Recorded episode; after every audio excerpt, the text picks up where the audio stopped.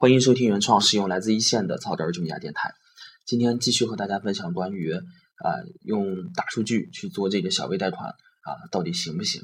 那么这段时间呢，我一直想就这个话题呢写一篇文章，但是在此之前呢，我做的更多的是关于自己业务的总结，关于自己工作经验的一个总结。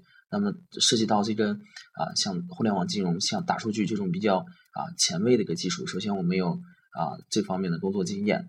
那么更多的呢是一个传统的一个工作的一个经验，所以呢说呢啊以前做的是科普啊谈这个话题呢做的是科研，没有这方面的一个经验，所以谈起来呢比较费事儿。写这篇文章呢一直也是找不到头绪，所以说呢想通过这几天呢和大家随心所所欲的谈谈啊，结合自己的一个从完全从一个一线的客户经理角度啊这么多年来对客户的一个啊真真实实的认识来谈谈我对于这个大数据。啊，是能否在小微贷款的内应用呢？啊，谈一下自己的一个感受。那么今天呢，再揪住一个点啊，谈谈啊这个小微贷款啊它的一个可能性。小微贷款呢，啊有一个非常重要的特点，就是它是非常灵活的啊。小微企业它经营是非常灵活的。那么具体表现在哪儿呢？第一点啊，它就大部分的小微企业呢，所涉及到的行业呢啊是非常广的。那么在我们自己从在我从业这几年呢。啊，大概做过的行业呢，就仅仅只有十几种。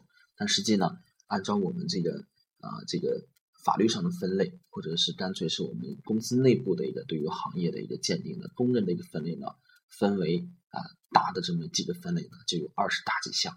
那么细化下来的话，可能超过了一百多项。那么曾经呢，我还把这个摘出来呢，自己做了一下统计，它是非常非常细的。啊，跟这个国民经济跟民生相关的这个行业，它属于一个底层的行业啊。咱们可以这样想一下，它就是一个金字塔型的。那么小微企业呢，它就是这个金字塔的一个底端，所以呢，它的数目是非常庞大的，它生意呢也是种类也是非常复杂的。而且在更多的时候呢，我们很难去用一种模式去把它覆盖掉。比如说，它这个生意呢，就属于一个什么什么行业，就属于属于一个什么什么模式。不是小微企业，它出发点非常简单，只要能养家糊口啊，只要能盈利，大部分都是夫妻店啊。我所说的这个小微企业呢，就是授信金额在一百万元以下的这这样的一个规模。那么他们大部分呢是以夫妻店以街边的这种店为主，然后大部分呢啊营业手续也不是特别全啊。不仅仅是这几年，在前几年呢，他们都是属于政策照顾的这一部分群体，他们营业额呢都非常低。啊，一般是夫妻店的形式存在。那么这几年呢，啊，政府在更加重视小微企业呢，把这个收税的这个呃项目呢进一步的提高。他们大部分都是不需要去办这个税务登记证的。所以说呢，啊，呃一部分是不需要，很大一部分，还有部分呢，啊是政策照顾，还有部分呢是需要办的，但是他们不办，对吧？没有人去跟这些啊小虾米去计较，对吧？有那些大的制造业，像那种电厂，对吧？类似这种乱七八糟的大型的啊钢厂、电厂啊这种啊这种呃还有其他的天然气，就类似这种的，就是跟结合我本地的这个情况呢啊，我举个例子，他们是啊税源的一个大头，所以说呢很少有人去关注这种小的税源，即使缴也是象征性的缴，象征性的缴。所以说呢，一旦我看到说网上说有人搞大数据，说要拿去税务局啊调这个企业的一个。啊，税务缴纳记录来反映客户的一个经营状况啊，我就觉得这个人绝对没有做贷款，对吧？最起码绝对没有跟这些小微客户去接触过啊，仅仅是啊看新闻或者是看书得来的一个经验，从来不知道原来税收呢是小微企业呢对他们几乎是绝缘的。那么这个是一个非常典型的表象啊，别说这个税务登记证，甚至有的企业呢连这个啊这个营业手续都可能都不去办。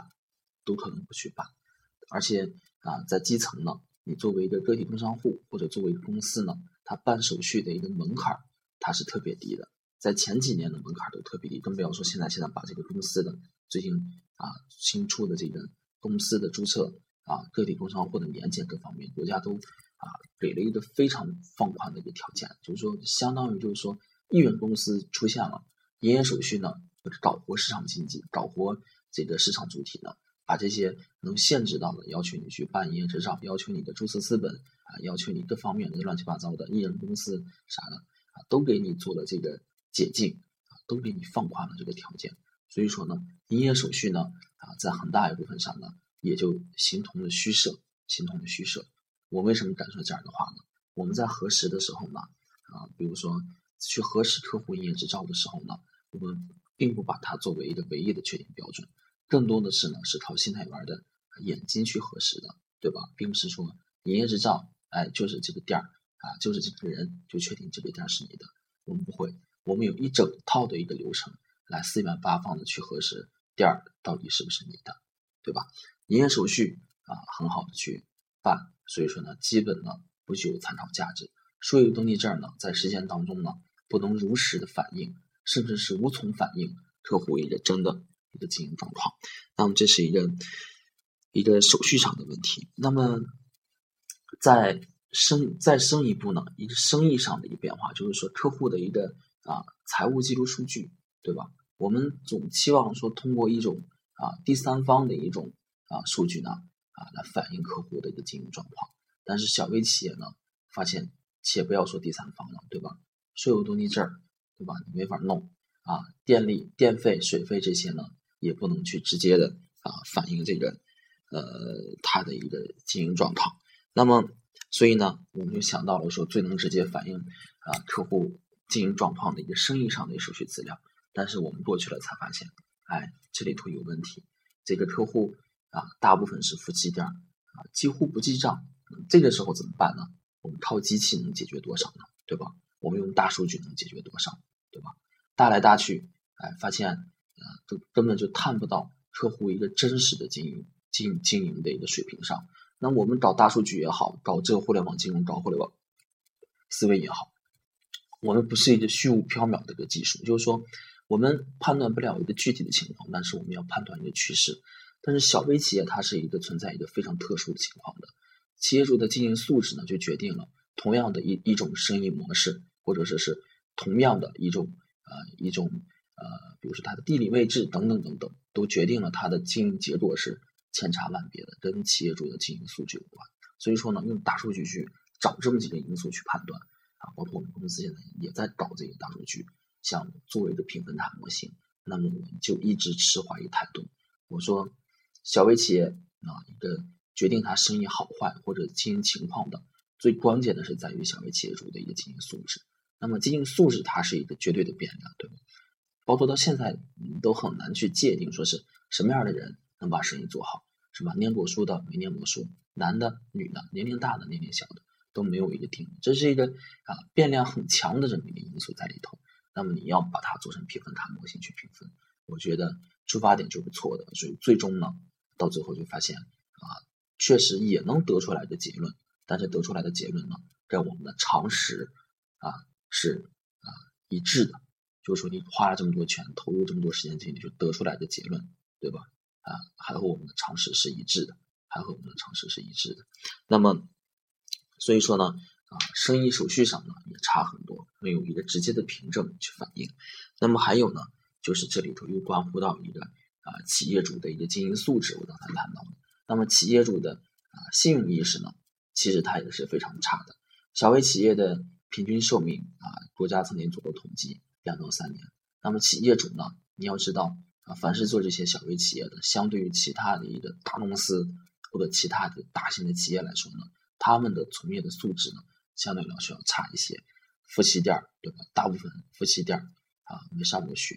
而且就是做一个养家糊口的工作，所以说呢，他们信用意识是非常差的。我们在啊实践当中呢，都能啊去找到这样的一个呃这个呃一个特点，就是他们对这个啊信用意识是很淡薄的。我们做小微贷款的大部分是都在给这个呃小微企业主呢啊做一个信用普及的工作，就告诉他们信用记录是什么，对吧？为什么要维护你的信用记录？那么对于一个信用记录都很差劲的人。信用意识都没有的人来说呢，啊，一方面是出乎他们的素质，对吧？素质确实不够啊。另一方面呢，是他们没有和银行打交道的个记录。所以说呢，你这方面信用意识没有，信用记录是空白啊。通过大数据想来判断它啊，难上加难啊，几乎就没有一个着手点。无论你技术再先进，对吧？你总要从小微企业主上找到这么一着手点。财务数据没有办法直接获得到，信用记录。没有办法直接获得到。信用意识啊，肯定是没有啊，更何况还要导一些什么 QQ 数据，对吧？通过什么社交啊，比如说微众银行出来的时候，通过分析它的社交啊，社交这个数据呢，啊，来给他核放了一个三点五万元的贷款啊，媒体一片叫好，就感觉微众银行要把所有的银行都搞垮似的啊。但是作为的业内人士呢，都知道其中的一个啊一个呃很关键的地方，就是说你这个数据啊靠谱吗？对吧？数据靠谱吗？对吧？你这个他到底有没有大车司机？一个养大车的上 QQ 吗？对吧？文化素质在不在？我们接触大部分客户，有很大部分客户连字儿都不会写，对吧？上 QQ 上微信也是这一两年的事情，就是一年半年的事情。那么通过 QQ 去分析它，你到底有多大信用记录？我觉得这是一个，我觉得这个不是银行的人干的事情，我觉得这是属于社会学家去干的事情，心理学家去干的事情。到底你的啊网上的社交数据跟你的信用记录存在多大的关联性呢？我觉得不是我们搞银行的，最起码一个经商的一个人要去分析的事情，属于异想天开。那么这个呢，就是今天要谈的一个全部内容，就是小微企业的经经营上的一个经呃生意也好，企业主也好啊，生意的这个模式也好，灵活性决定了我们用这种技术呢是套不住的，很难去套住它，就像套一匹啊虚无缥缈的一个马儿一样。我们准备了一个非常厉害的自动的手套，但是发现这马儿。身上太光滑了，都没有一个套的地方啊！即使能找见这个套的地方呢，却发现它跑的到处都不在，对吧？很难找见。这个就是今天要分享的全部内容，还是那个大数据到底靠谱不靠谱？就是这么多。